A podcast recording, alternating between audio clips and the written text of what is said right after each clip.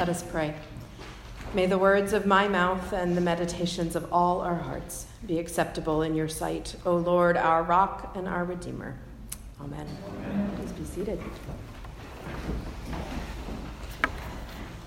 Can you believe that it is still Easter? Easter made sense back in April, it feels like. The trees were just starting to bud, and the azaleas were blooming, and there was new life just springing up everywhere you looked. And Jesus was alive, and it felt fresh and new. But now, now it is hot, it is humid, the mosquitoes are out.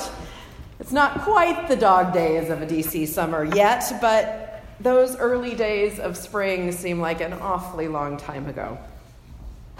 But it is still Easter for one more week until Pentecost next Sunday. For one more week, we are still in the season of celebrating the resurrection, as long ago and far away as that might seem. But I think it's actually fitting that we're still in the season of celebrating Christ's resurrection, even though the newness of that celebration has worn off because that's what life is like as a follower of Jesus. Life as a Christian is about living in relationship with the risen Christ through all of our days. The great and joyful ones, certainly, the sad and dark and difficult ones, but mostly through the plain, old, ordinary, nothing too special to see here days. The days that feel maybe a little bit like this one. The Christian life is about being Easter people, even when it doesn't really feel like Easter. And that's why we've been looking at the book of Acts throughout this season of Easter. We've been reading these stories of some of the earliest Christians, and we've been learning from them what it means for us to be Easter people to be people who believe in and follow the risen Christ. And specifically, we've been talking about what it means that we are faithful witnesses of the risen Christ, not just on Resurrection Sunday, but every day. So we read about Peter and the other apostles who preached a message of repentance and forgiveness even to the religious leaders who had just had them jailed. And we talked about a faithful witness being one that invites people into God's mercy. We read about Saul's conversion on the road to Damascus and the role that Ananias played in Saul's conversion. And we talked about the fact that faithful Christian witness happens in community. We read about Paul preaching to the Jews and to the Gentiles in Antioch, and we talked about a faithful witness being one that helps people find their place in God's story. And we read about the opposition and division that Paul and Barnabas encountered when they preached at Iconium. And we talked about faithful witness being one that proclaims and practices grace even in the face of opposition. Today we read about Paul and Silas continuing their ministry in Philippi, where they cast a demon out of a slave girl. They get put in prison. They are miraculously freed from prison, and they see their Roman jailer become a follower of Jesus. It is a busy passage that we read today. But there is one theme, I think, that sounds strongly through the whole thing, and that's the theme of freedom. What this passage shows us is that being a faithful witness of the risen Christ means living in God's freedom ourselves and then inviting others to live in that freedom also. So let's take the story bit by bit. It's sort of three main parts, and it begins with the story of this slave girl. We don't know much about her, we don't know her name how she came to be enslaved, or how she came to be possessed by this spirit of divination, as it's called. We don't know exactly what that means, but she somehow was able to tell the future. And so Basically, her owners would have people pay them for her to tell their future. So she was getting them quite rich.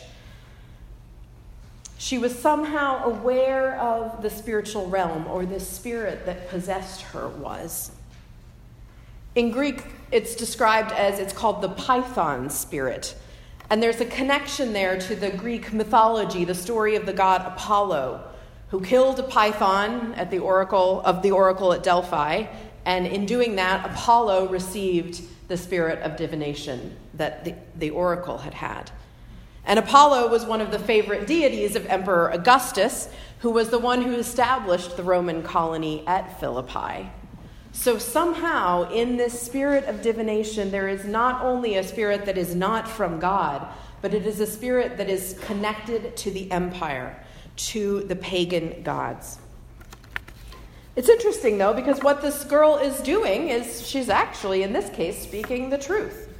She follows Paul and his buddies around and says, These men are servants of the Most High God who proclaim to you the way of salvation. It's not untrue what she says. But you may remember in Jesus' ministry, there were a number of times when he encountered demons, and the demons knew who he was. So even the spirits who are not of God know the truth about who God is. But she follows them around and she proclaims this over and over, and finally, Paul has enough. And he just gets annoyed. Maybe he's annoyed just because it's incessant.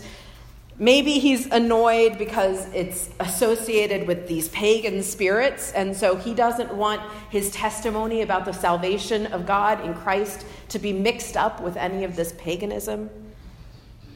We don't know, but Paul was annoyed, and so he turned around to this girl and he casts this spirit out of her in the name of Jesus, and she is freed. That very hour, Luke tells us. She is freed from this demonic spirit that had controlled her. And even as Paul was acting out of his annoyance, God brought the girl freedom. There was a problem with that, though, which was that this girl was the livelihood of her owners. Paul casts the spirit out. No spirit equals no fortune telling equals no money. So her owners are very upset and they drag Paul and Silas before the city authorities. These are Roman authorities. And the complaint that they make is actually not the complaint of what they did, because it wouldn't exactly look too great for them to go to the authorities and say, We were relying on this slave girl, and now she can't tell the future, and so punish them so we can get our money back. What they do, actually, is they play on anti Semitism and they play on the fear of outsiders. So they haul Paul and Silas up in front of the city rulers and they say, These men are Jews, not like us. They are disturbing our city. They advocate customs that are not lawful for us as Romans to accept or practice. That's not actually true, or at least it wasn't what they were really upset at Paul and Silas for. But this was the charge that they brought against them. And the city leaders bought right into it.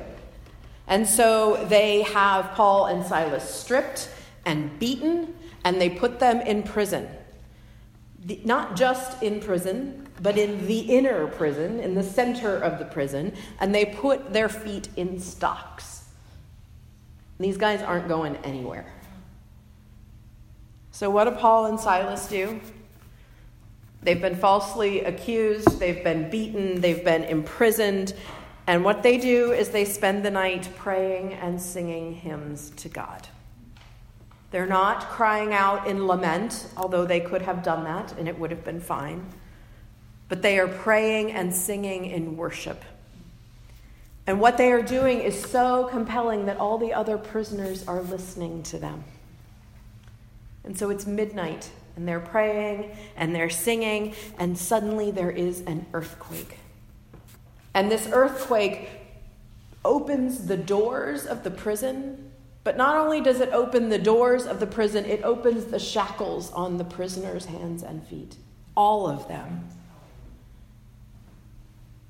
Paul and Silas and every prisoner in that prison are given freedom. This is not the first time Paul has been imprisoned, it won't be the last time. The freedom that God is giving to Paul and Silas here isn't the promise of an easy life, but this miraculous release from prison is a sign of the kind of freedom of spirit that they have in God. So Paul and Silas are freed from their prison along with all the other prisoners. And then the jailer comes. Again, Roman jailer, and he wakes up with this earthquake, realizes that the doors of the prison are open, assumes that the prisoners will have run away because that is what you would normally do if the balls, doors of your prison are open. And so he begins, he's getting ready to kill himself, to throw himself on his sword because of the dishonor he will face and the punishment he will face if he is found to have let these prisoners go. And so he's about to kill himself, and Paul cries out, he says, Don't, we're all still here. Which, I mean, what must this jailer have thought? The jailer is certainly relieved, but he's still scared. I mean, clearly, God is at work somehow. Some sort of mighty, majestic thing is going on that this earthquake would happen and the, these prisoners would be freed. So he doesn't know what is going on, but he is scared and he says, What must I do to be saved? We hear that question with a lot of deep theological overtones. He may have meant that, but he may have just meant, How do I get out of this? Because something big is happening here. And Paul says to him, Believe in the Lord Jesus, and you will be saved, you and your household. And then Luke says that they spoke the word of the Lord to him and to all who were in his house. So Paul doesn't just say, believe in the Lord Jesus and you will be saved. And he says, I believe in the Lord Jesus and I'm saved, and it's done like that. Paul and Silas take the time to explain the gospel to them, to tell them the story of salvation of, in Jesus. And so the jailer believes he is baptized. Everyone in his household is baptized. And he takes Paul and Silas, these prisoners. He cares for their wounds, tends to their wounds. He feeds them. He offers them hospitality in his home. What we see is that the jailer, too, is freed. He is freed from his fear. He is freed from this oppressive Roman regime that he was a part of that was going to threaten him with death for letting these prisoners go. He was free from his fear as, of dishonor. Here he had been so worried about not fulfilling his duty and letting these prisoners escape that he was about to kill himself. And now it seems like he cares so little about his job as a Roman jailer that he's just taken all the prisoners home with him. He has been freed from fear and freed into salvation. Paul and Silas's faithful witness of the, of the risen Christ are what invite the jailer to experience freedom. And that, I think, is what's really remarkable about this passage, more even than the miraculous earthquake. That Paul and Silas were the ones, they were imprisoned, they were unjustly imprisoned, and yet they go to their, their imprisoner and preach the gospel and invite him into freedom. Paul and Silas could have responded very differently. A, they could have just run out of prison when the doors opened. Or when the jailer comes to them and says, What must I do to be saved? They might have said, Sorry, you lost your chance, and gone on their way. Mm-hmm. Frankly, it's probably what I would have done in their situation. But Paul and Silas themselves had been freed, not just from their physical prison, but they had been freed in Jesus. Think of Paul and that story of his salvation on the road to Damascus. Think about who he was. This Pharisee who was so intent on keeping the letter of the law, of having people earn their righteousness, that he would persecute followers of Jesus because he thought they were teaching heresy. Paul had been freed from all of that, and he had been freed from his sin. And it was out of that freedom that he could invite the jailer to experience freedom as well. And that is the freedom that we can experience.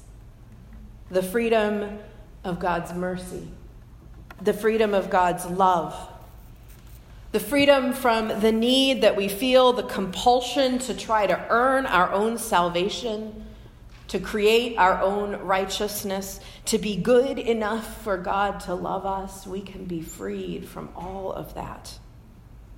Freed into the mercy and grace and love of God. And when we experience that freedom, it's that freedom in us that allows us to invite others into God's freedom as well. People we might otherwise not want much to do with.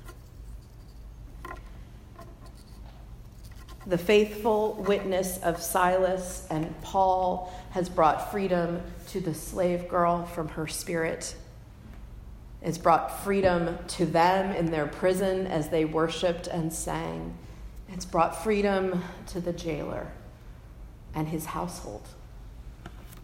Being a faithful witness of the risen Christ means experiencing God's freedom and inviting others into that freedom as well. I have to say, though, there's something that really bothers me about this passage, and that's the slave girl. We don't get the end of her story. We don't know what happened to her. At the time the story drops her off, she's still enslaved. She's just no longer possessed by the spirit. So we don't know how it all turned out. Maybe it turned out well. Last week, uh, we read about Lydia and her conversion and the church that she helped establish. So I kind of like to think that maybe Lydia, who was wealthy, came and bought this girl's freedom and that she was free to worship as part of that church. Maybe it all turned out well, but we don't know. And it bothers me, I have to say, that Paul didn't sort of finish the job, right? He freed her from the spirit, but he didn't free her from slavery. And it bothers me a little bit that it's not Paul's outrage at the injustice of slavery that leads him to free her from this spirit. It's just that he's annoyed. In other words, this story isn't all that we, that I might want it to be. Paul maybe isn't all that we might want him to be. But I think there's actually great hope in that for us. Because we are all works in progress, even Paul. Paul doesn't get it right all the time, neither do we, and that is no surprise to God. We can trust that God continued to work for freedom in that girl's life, even though we don't know the end of the story. He certainly does. We can trust that God continued to work freedom in her life, and we can trust that God will continue to bring freedom in our lives and to work through us to bring freedom to others, even when we don't get it all right all the time. One of the most profound stories I have heard or experiences I have had of someone experiencing the freedom of salvation in Christ and then offering that freedom to others came from the summer I spent in Northern Ireland when I was in seminary. It was 2005. The peace process was pretty well established at that point, but there's still this legacy of violence and of trauma and of hurt in that country. And at the time, uh, the, the BBC radio had been doing this thing for a year where every day BBC Northern Ireland would air like just a couple minutes of somebody talking about how the Troubles, which is what they called their civil war, how the Troubles had impacted them. And at this museum there in Belfast, um, they had these recordings on, on a loop. So you could just go and put on headphones and listen for as long as you wanted to. So I would go over there sometimes, and I, I sat there one day and I put on the headphones and I was listening. And there was a woman talking about her experience of the Troubles. And she had lost someone very dear to her, a man. We don't know if it was a husband, a son, a brother.